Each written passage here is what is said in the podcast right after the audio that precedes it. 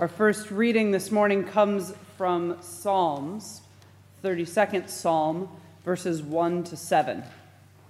Hear what the Spirit is saying to the church. Happy are those whose transgression is forgiven, whose sin is covered. Happy are those whom the Lord imputes no iniquity, and in whose spirit there is no deceit. While I kept silence, my body wasted away through my groaning all day long. For day and night your hand was heavy on me. My strength dried up as by the heat of summer. Then I acknowledged my sin to you, and I did not hide my iniquity. I said, I will confess my transgressions to the Lord, and you forgave the guilt of my sin. Therefore, let all who are faithful offer prayer to you. At a time of distress, the rush of mighty waters shall not reach them. You are a hiding place for me. You preserve me from trouble. You surround me with glad cries of deliverance. The word of the Lord. Our second reading comes from the book of Luke the 15th chapter, verses 1 to 3, and then 11b to 32. Listen again for a word from God. Now, all the tax collectors and sinners were coming around to listen to him. And the Pharisees and scribes were grumbling and saying, This fellow welcomes sinners and eats with them. So he told them this parable. There was a man who had two sons. The younger of them said to his father, Father, give me the share of the property that will belong to me. So he divided his property among them. A few days later, the younger son gathered all he had and traveled to a distant country. And there he squandered his property in dissolute living. When he had spent everything, a severe famine took place throughout the country, and he began to be in need. So he went and hired himself out to one of the citizens of that country, who sent him to the fields to feed the pigs. He would have gladly filled himself with the pods that the pigs were eating, but no one gave him anything. But when he came to himself, he said, How many of my father's hired hands have bread enough to spare? And here I am dying of hunger. I will get up and go to my father, and I will say to him, Father, I have sinned against heaven and before you. I am no longer worthy to be called your son. Treat me like one of your hired hands.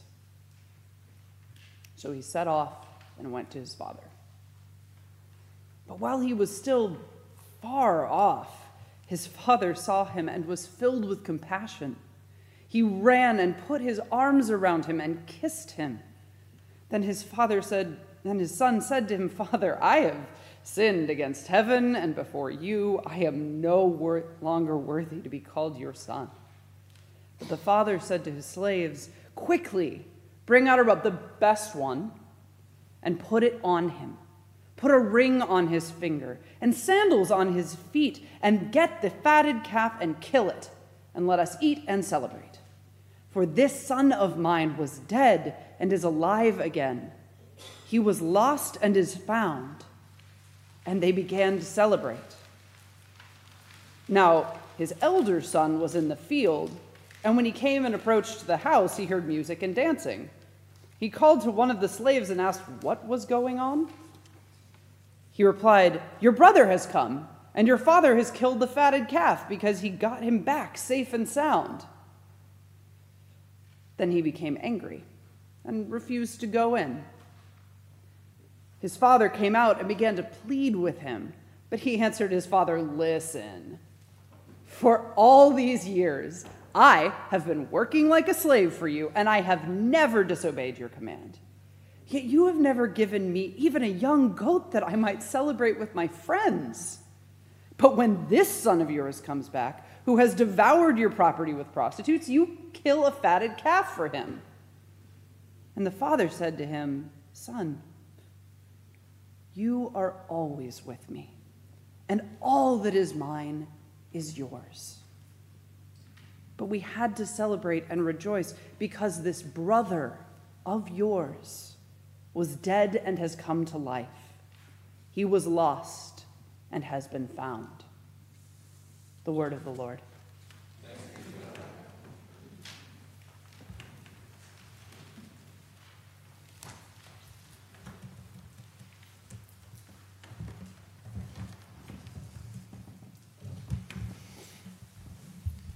Let's pray. May the meditations of our hearts together upon your word, your word to us this morning be acceptable in your sight, O Lord, our rock and our redeemer. Amen. I want to begin this morning with a quote from one of my heroes, uh, Nadia Bolz Weber, who was a Lutheran pastor in Denver. Uh, her na- the name of her church is the House for Saints and Sinners. And uh, she's a very interesting person. Um, her quote is this uh, She's a recovering addict herself, um, ministers to a lot of folks on the street, but people from all walks of life. Um, and the quote is Identity. It's always God's first move. Before we do anything wrong and before we do anything right, God has named us and claimed us as his own. It's a comfort, it's good news. Before we do anything wrong and before we do anything right. It's also hard to accept. I know you didn't ask, but when I read this very familiar parable of the prodigal son in the 15th chapter of Luke, I'll tell you what annoys me, what, and it reminds me that what annoys me. What annoys me is conservative Christian moralists who pretend that we can only relate to God and God only wants to relate to us on the basis of our correct behavior, our correct points of view. And I know you didn't ask, but I'll go ahead and tell you that another thing that annoys me is liberal or progressive Christian moralists who pretend and build their entire edifice of faith upon the notion that the only way God wants to relate to you and me is on the basis of our correct behavior, our correct points of view, and correct actions. In a moralistic world, a fair world, a just world, right behavior gets rewarded, right? And bad behavior is punished. And that's how a just world should be, right? That's how we know whether we're good people, whether God is going to accept us or not. Maybe not. Because the biblical record of our human relationship with God, what it says in Scripture, is quite different. The Bible says it doesn't work that way. God desires to be in the relationship with the real you, not the best you. Right? Not our perfect selves, not our Instagram, Facebook selves, not when we only have one chin, not just our best side. What does the psalmist say? If you, O Lord, kept a record of sins, O Lord, who could stand? But with you there is forgiveness. Therefore you are known and loved. I wait for the Lord, my soul waits, and in his word I put my hope not in my good behavior. Think about this parable today. Nobody behaves very well in this text. Nobody. Let's start with the easy one the younger son. It's the story's first movement. He demands his inheritance from his father while his father is very much alive. It's supposed to come to him later, right? In essence, this son treats his father as if he were already dead. There can't be any worse insult than that. Worst, can't be a worse infliction of pain by a son to a father. And the father, instead of getting angry, whatever he felt, he agrees. And the text says that the father divides his, not just his money, the word is bios, the Father, in Greek, the Father divides his life and gives the younger son what the younger son had coming to him later upon the father's death. And if that weren't enough, if that insult weren't enough, what we have now, after the money is transferred, we have this progressive estrangement from this boy's family. He gets the money, he collects his stuff, and he does travel to a far off country, a Gentile land. This is a Jewish story being told by a Jewish man, Jesus, to Jewish listeners. And to travel to a far off land, to one of the nations, the Goyim, is already suspect. And there, in dissolute living, the younger son squanders all this money really fast. He's a gambler, he's a carouser, he lives fast and loose. And as that usually, result, usually results in, a quick loss of all resources. And then, to make it worse, there's a famine in the land, in this far off Gentile land. And so, just to survive, this Jewish young man hires himself out to a Gentile pig farmer. Right? It's the only job available, I guess. But remember, swine in Israel's religion are an abomination. They are an unclean animal. So this is the lowest of the low. This guy is now working with pigs, and it even gets worse than that because the pigs are eating better than he is. And then he's starving. He's at his lowest point. He's bottomed out, to use 12 step language. This is a bad behaving son. Let's talk about the father and his bad behavior. He gives up pretty easily, doesn't he? He gives in to his younger son's demands, the claim on his estate. And then he doesn't get angry, he doesn't exact revenge, he just lets the guy do whatever he wants. We would often judge a parent like that. And remember at the end of the story, as the, or that little first movement of the story, when the younger son is returning home and the father's waiting at the window, it's kind of a poignant moment, and he goes and he runs out to meet his younger son, to throw his arms around him and kiss him. In the ancient Near East, for a grown man, especially the head of household, to run was and is unbecoming and humiliating and almost would cause laughter in people hearing this story or reading it. But the father doesn't behave as a father should. He sets aside his dignity, his honor. He runs to meet his son as Esau ran to meet Jacob, even though Esau earlier in the Old Testament had good reason never to forgive his younger brother. The, older, the father kisses the young boy and that kiss is a sign of forgiveness, just as David had kissed Absalom in 1 Samuel.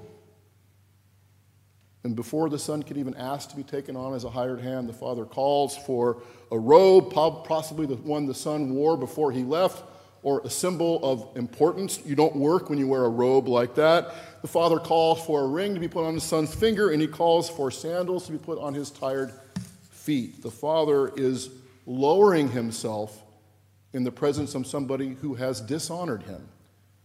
In so doing, he's dishonoring himself. Thinking about the story and talking about it one time, the late, great homiletics professor Fred Craddock uh, had just finished talk, pre- presenting us to a congregation he was visiting, and after the presentation, one of the gentlemen sitting there, a church member, said that he had, didn't really care for what he just heard from the good professor. So Fred Craddock asked the man, Why? Why didn't you like what I had to say? And the man said, Well, I guess I just don't like the story of the prodigal son at all. And Craddock said, Well, what don't you like about it? And the man said, It's not morally responsible. Craddock asked, What do you mean by that? Forgiving that boy, said the man, is not morally responsible. Craddock asked, Well, what would you have done? The man said, I think if my prodigal son came home, I'd have him arrested. Craddock asked the man, Well, what would you have given the man, the prodigal, as a sentence? And the guy goes, I'd give him six years. This father does not punish the young boy as the young boy deserves. He, by throwing this incredible party for his son, signifies to everybody in his home, in his household, and in the village how this younger son of his is to be treated from now on as an honored son. And he calls for the killing of the fatted calf. Meat was not part of the daily diet in ancient Near East. If you were going to have meat, it was a big celebration. This was a party. You have a younger son who doesn't behave well, and now we have a father who doesn't behave as he should. A lot of bad behavior in this family. And finally, we have the older son in the story's second movement, which is really the drama of this story. The point of view shifts to this older son who is out doing what he's supposed to be doing, like he always does, out in the fields, working for his father. And as he's coming in from a hard, days of, hard day of work, he hears the celebration, he hears music, dancing going on in his house. He's suspicious, he's already getting a little bit angry. Something is happening, happening outside of the norm, outside of expectation. So he calls one of the servants and he asks, What's going on here? And the servant says, Your brother has come home, and your father has killed the fatted calf. And the older son refuses to go in. Again, you have this physical separation as a sign of alienation, just like with the younger son, right? Have you ever had a relationship broken beyond repair in your own life? Can you imagine the pain of that if you've been there? Initially, we're not sure why this son is so angry, but whatever is bothering him, it's bad enough that he is willing to break with his father over it.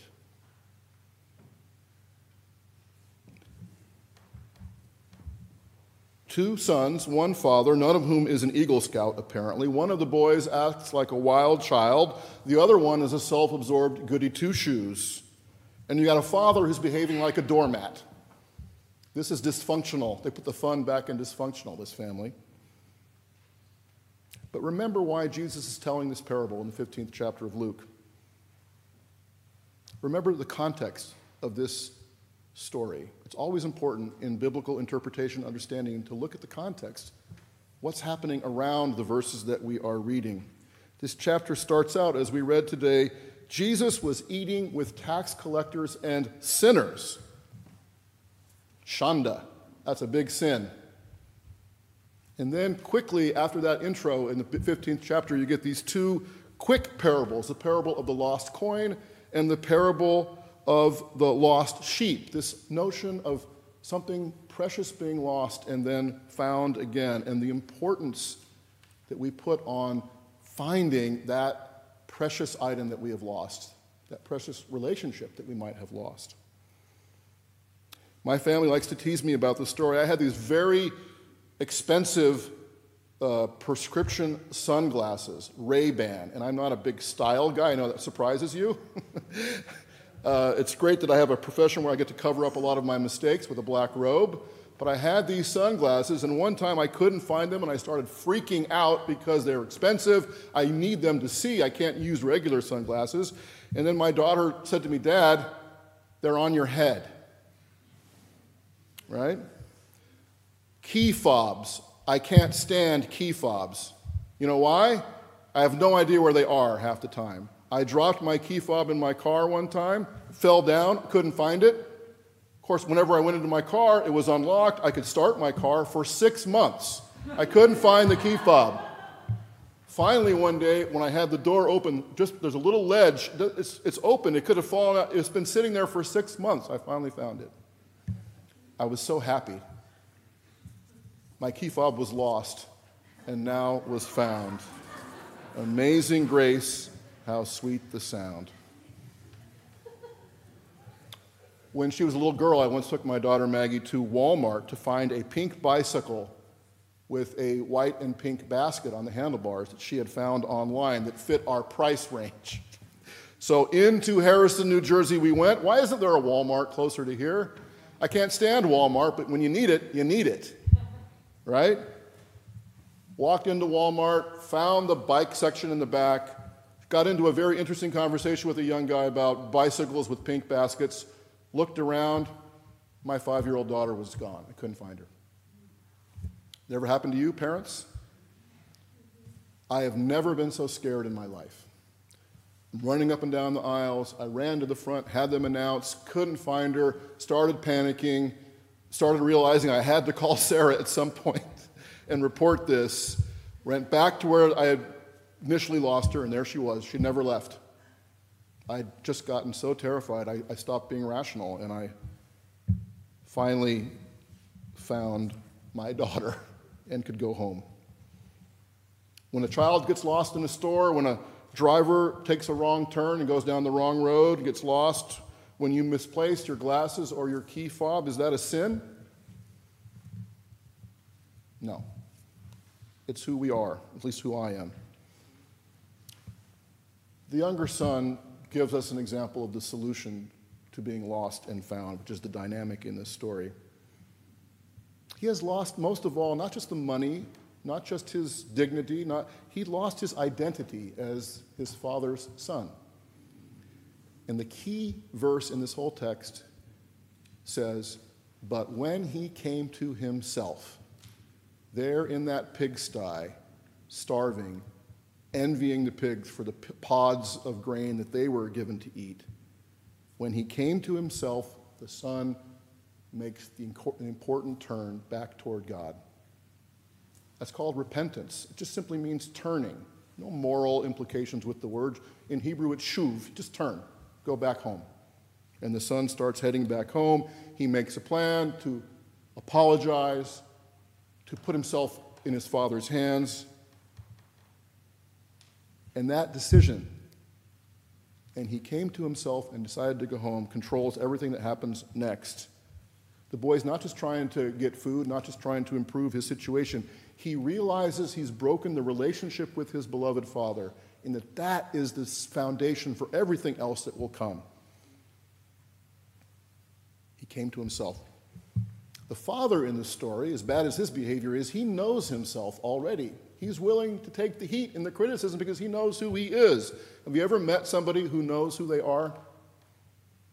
They're not always popular, they're not always in, in, in the in crowd because they make the rest of us nervous. They do what they want to do, they don't worry about what other people think of them. The Father is willing to take the insults and the criticism for the way He has loved His Son from the beginning, the way He's taken the insult and the way He welcomes the Son home. Knowing who you are, the Father knowing who the Father is. A Father controlled most of all by love makes it possible for Him to give the Son the inheritance, to wait until the Son come back, comes back, to forgive the Son to embrace and welcome him, and then to celebrate like there's no tomorrow. To keep what's important first and foremost in his mind and heart. Knowing who you are, knowing your own identity as a beloved child of God, makes it possible to wait for reconciliation, to work for a better world, to live into hope. Because here's the thing about justice and hope in a better world we have to be in it for the long haul. We can't just quit when things don't go well, when we don't get the kind of results we want or the recognition we want. If you know you're loved by a gracious, welcoming God who makes peace with you, you can work for peace. If you've been welcomed as an outsider by a God who doesn't count your brokenness against you, then you're willing to welcome other people on the margins. The relationship with God that we were given by grace makes possible our work in the world as Christian people. Alan Culpepper, the great Luke scholar, said, There's no other image that comes closer to describing the character of God than the waiting father in this parable, peering down the road, longing for the son's return, then springing to his feet and running to meet that boy. That's who God is. We talked about that in confirmation this morning with the kids. God is love more than anything. God is love. Finally, you have the older brother. The conversation between the older brother and the father out there on the porch, this obstinate, angry, self righteous young man and his father, is the climax and focus, really, of the entire parable because the ending is not yet written. Remember, this chapter starts He eats with tax collectors and sinners. The Pharisees and scribes were accusing Jesus of living outside the moral boundaries that everybody followed. The older brother is angry at his younger brother's bad behavior, and his father's bad behavior. The father doesn't plead with the younger son, remember, when he leaves, but he does now plead with his elder son out there on that porch while the party's going on behind him. And the scene isn't finished. We are the elder son, each and every one of us. We have to decide whether we're going to trust an unfair God with our very lives, a God who doesn't reward us or others for being perfect, but a God who works in the broken places in our lives to make us whole again and again and again. Because the truth is, it's not just us that don't act like we should. We're not the only ones who exhibit bad behavior. Ours is a God who doesn't just work when things are going well. God doesn't work all the time. God ju- doesn't just work in your life when you deserve it or when I deserve it. Leonard Cohen wrote in his song Anthem Ring the bells that still can ring, forget your perfect offering. There is a crack, a crack in everything, and that's how the light gets in. That's how my life is, anyway. You know, in every other religion, we have to go to God. Every other religion expects us to make our way toward God's holiness. And we can't get close to God in other religious traditions until we ourselves become holy. But in Christianity, the proclamation is just the opposite. It says we do not have to find our way to God because God in Christ finds God's way to us. That's amazing grace. There's a story of a five year old boy who made a ceramic dish as a Christmas gift for his parents in his classroom. And as the boy gathered up his things to go home on the last day of school in winter term, he wrapped his gift very carefully. But as he did so, the ceramic dish slipped from his hands and hit the tile floor with a crash. And the boy froze and burst into tears. He had ruined his parents' handmade gift that he'd worked on so very hard. And the father who picked him up from school that day knelt down to comfort him and said, Don't cry, son, don't cry. It doesn't make any difference. And then the mother lifted the boy up in her arms, held him close as tears ran down her cheeks, too. And when she finally got him to calm down, the mom said, Let's just pick up the pieces and see what we can make out of what is left. Friends, we're going to wander in life. We're going to break sometimes, you and I. But wherever you go, wherever it might be broken, God is waiting to welcome you home. Thank God for that good news. Amen.